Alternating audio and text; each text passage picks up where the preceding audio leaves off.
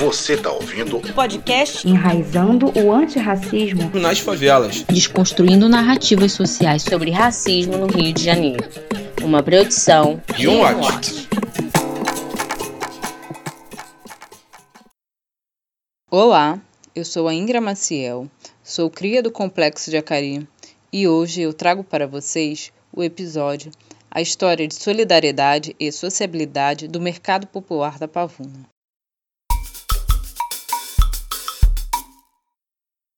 Enquanto tomo um café, ouço no fundo um samba e o cântaro dos pássaros que passeiam todas as manhãs pelas palmeiras que arejam meu quintal.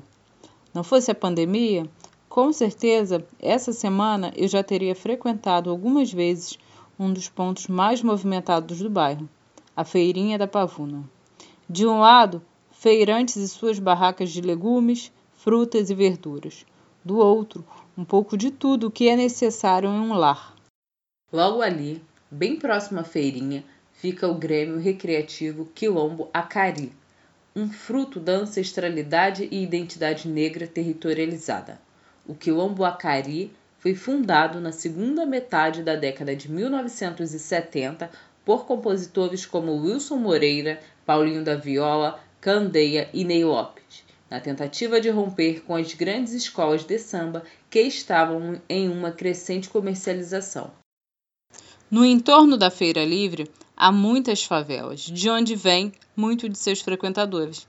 Dentre elas, os complexos da Pedreira, do Chapadão, de Barros Filhos e o Jacaré. A Pavuna é um bairro cultural e numericamente negro.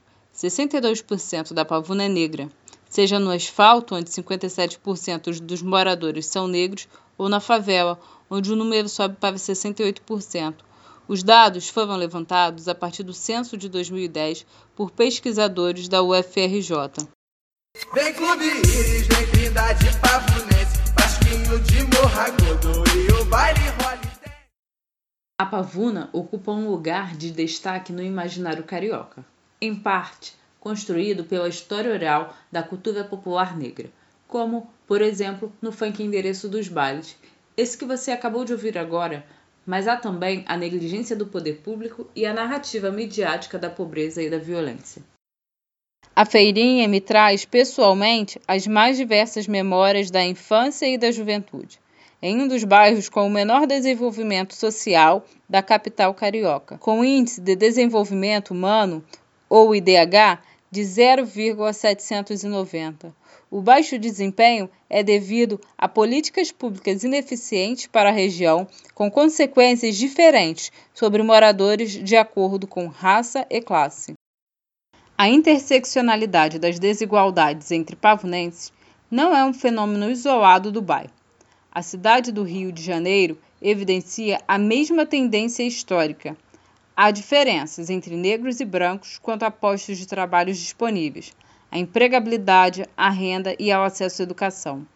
O bairro negro da Pavuna tem moradores com níveis de educação mais baixos que a média da cidade, limitando a empregabilidade dos pavunenses e forçando a média da renda na região também para baixo da média da cidade do Rio. O racismo, junto à falta de acesso e à educação deficitária, funciona como pilar central da reprodução da estrutura. São condições perfeitas para a manutenção de si mesmas. Elas se autorreproduzem e se automantêm. É como se o concreto de uma viga de um prédio se autopreservasse, eliminando a necessidade de constante manutenção. É provavelmente por ser tão desigual que o bairro carrega em sua história a luta e a resistência cotidiana na busca diária pela sobrevivência. O bairro também enfrenta altos índices de violência urbana, outro produto do abandono histórico que também impacta desproporcionalmente pavunenses negros, pobres e das favelas do bairro. Em 2017, organizações como Fogo Cruzado, Fundação Getúlio Vargas e a Diretoria de Análise de Políticas Públicas levantaram, a partir de dados do Instituto de Segurança Pública, o INSP, que a região da Grande Pavuna e bairros do entorno é a mais violenta da cidade do Rio de Janeiro. Com muita frequência, acontece violência armada com forte participação do Estado.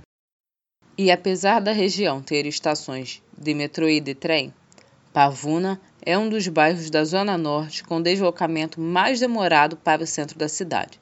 Seus frequentadores trazem no rosto e na pele a determinação do subúrbio. Buscam diariamente reinventar-se para resistir às ausências impostas pelo poder público e por interesses econômicos duvidosos.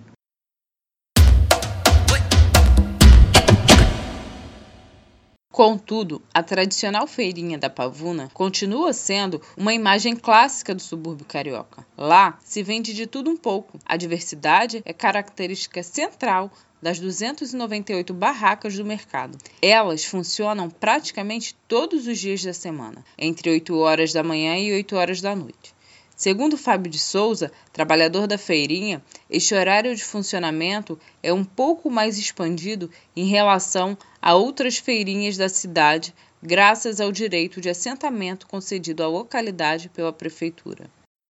É difícil encontrar algum suburbano que nunca tenha ouvido falar desse mercado popular. Ele tem uma enorme importância cultural e histórica. Entre um trago na bebida, um jogo, um encontro, uma barraca e uma venda, é possível ver e ouvir o que a Pavuna tem. O comércio de rua local tem aproximadamente 50 anos de existência e se estende até a calçada da cidade vizinha, de São João de Meriti. O limite entre o município da Baixada Fluminense e o bairro Carioca é o rio que deu origem ao nome do bairro, o Rio Pavuna.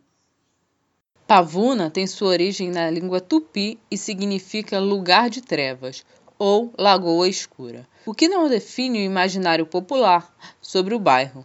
Marca maior é uma composição de Jovelina Pérola Negra, o samba Feirinha da Pavuna, confusão de legumes, composto após Jovelina ter presenciado uma briga na feira enquanto passava pela localidade na década de 1980.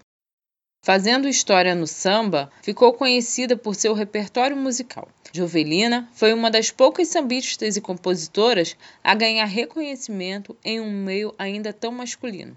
A saudosa Jovelina deixou um enorme legado artístico para o bairro, mesmo sendo moradora do município vizinho de Belford Roxo. Na feirinha da Pavuna houve uma grande confusão. A dona Cebola que estava invocada, ela deu uma tapa no seu pimentão.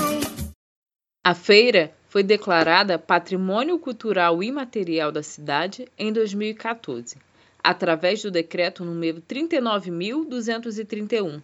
Orgulho de muitos trabalhadores locais, que diariamente sustentam suas famílias a partir de suas vendas. A feira só teve esse reconhecimento histórico após uma forte campanha nas redes sociais, mobilizadas a partir da Arena Carioca Jovelina Pérola Negra, aparelho cultural popular e público mantido pela Prefeitura do Rio de Janeiro.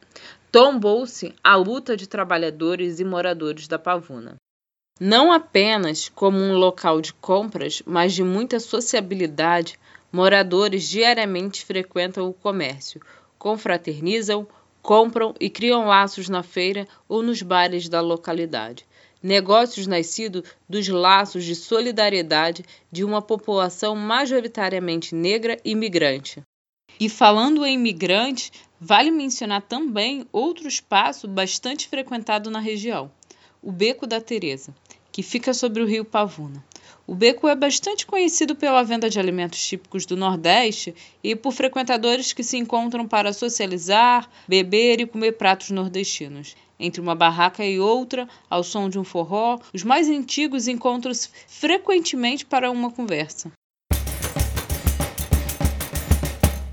E para fechar esse relato sobre a Feirinha da Pavuna, que tal conhecermos a história e ouvirmos relatos de alguns de seus frequentadores e trabalhadores? Vamos lá? Fábio de Souza, de 41 anos, conta sua história enquanto trabalhador da feira. Filho de camelô, passou a trabalhar aos 7 anos de idade como ajudante de lanterneiro, para ajudar em casa. Fábio afirma já ter trabalhado em diversas regiões da cidade, mas nunca ter ficado parado. Já fez um pouco de tudo ao longo da vida para sustentar sua família. Fábio foi vendedor de maçã do amor, de doce, de produtos em sinais de trânsito e durante o carnaval.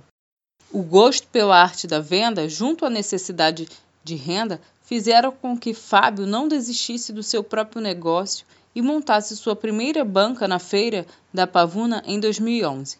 Com R$300 emprestados, Fábio começou uma pequena barraca de frutas. Só expandiu depois de conseguir algum retorno financeiro. Hoje, com bastante orgulho, ele narra a importância do seu trabalho para empregar familiares, entre eles seu pai, sua esposa e seu sogro. Então, acho que hoje o coração da Pavuna, né, ele é uma importância não só econômica e social, porque se você for analisar quantos anos hoje, né, nós temos hoje ali, fazemos de tudo para manter, para regularizar o mercado, mantendo, às vezes a mercadoria sobe, aumenta demais, nós mantemos o mesmo preço, né? Nós baixamos a nossa margem para manter o preço, né, ao sacolão 199. Eu vejo aí, né, o ferro está caro, o óleo está caro, coisas duplicaram, triplicaram o valor e nós continuamos com o sacolão a 199. Não é porque nós estamos pagando mais barato, não, porque nós estamos mantendo o mesmo preço. Nós vamos para o mercado, levanta cedo, levanta de madrugada, roda várias horas no Ceasa, discute, briga por preço para que possamos poder manter o melhor preço aí para o cliente, né, para o morador da Pavuna, né, e para os bairros vizinhos. Fábio diz que tem cliente que vem de Botafogo, Tijuca, Campo Grande, Cabo Sul e até mesmo de Niterói. Eles fazem questão de comprar na Pavuna porque o preço é bem mais em conta. A frequentadora da feira, Zenaide Feitosa, de 64 anos, não vem de tão longe, mas do bairro vizinho, o Parque Columbia. Ela diz que frequentava o espaço desde o ano de 1984, quando começou a morar na região. Atualmente, sua ida à feira ficou bastante reduzida por conta dos cuidados em relação à Covid-19, por pertencer ao grupo de risco devido à idade. No entanto, Zenaide afirma que mensalmente, quando tira alguns dias para pagar suas contas no banco, ela passa na feira e realiza algumas compras. Zenaide fala com bastante entusiasmo sobre sua relação com a feira, das lembranças das comidas a granel que comprava, de um parque infantil onde suas filhas brincavam quando pequenas.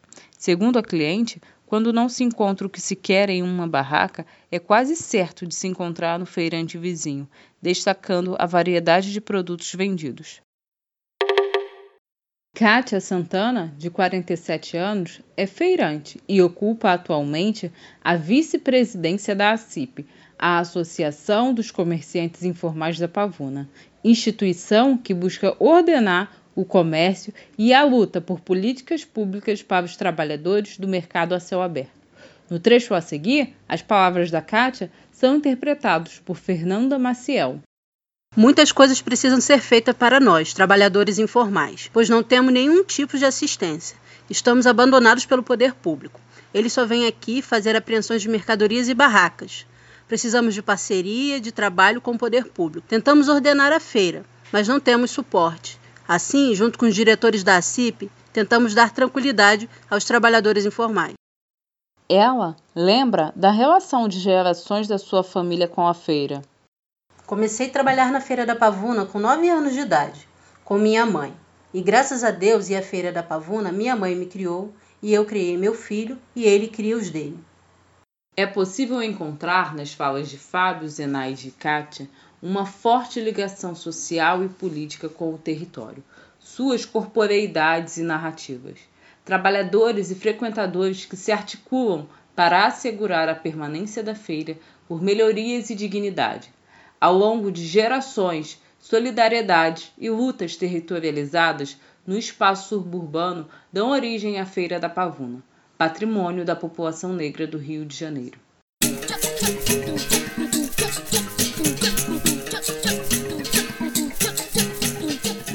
Esse episódio foi roteirizado, narrado e editado por mim, Ingra Maciel. A ilustração de capa foi feita por Natália Flores. A citação da entrevistada, Kátia, foi interpretada por Fernanda Maciel. Edição de conteúdo por Júlio César de Mendonça Santos Filho. Supervisão de produção do podcast por Clara Ferraz. A articulação do projeto Enraizando o Antirracismo nas Favelas é de Tatiana Lima. Nesse episódio, você ouviu as canções Endereço dos Bailes de MC Júnior e MC Leonardo, Feirinha da Pavuna, confusão de legumes de Jovelina Pérola Negra, na voz da própria Jovelina. A música tema do podcast e sons complementares são do Bismarck. Para mais coberturas, acesse o site riomod.org.br. Você vai encontrar textos, desenhos, vídeo e áudios que juntos dão uma visão detalhada, multidimensional e interseccional sobre o racismo e o antirracismo no Rio de Janeiro e suas favelas. Siga também as nossas redes sociais. Os links estão na descrição do episódio. Valeu por ouvir e até a próxima!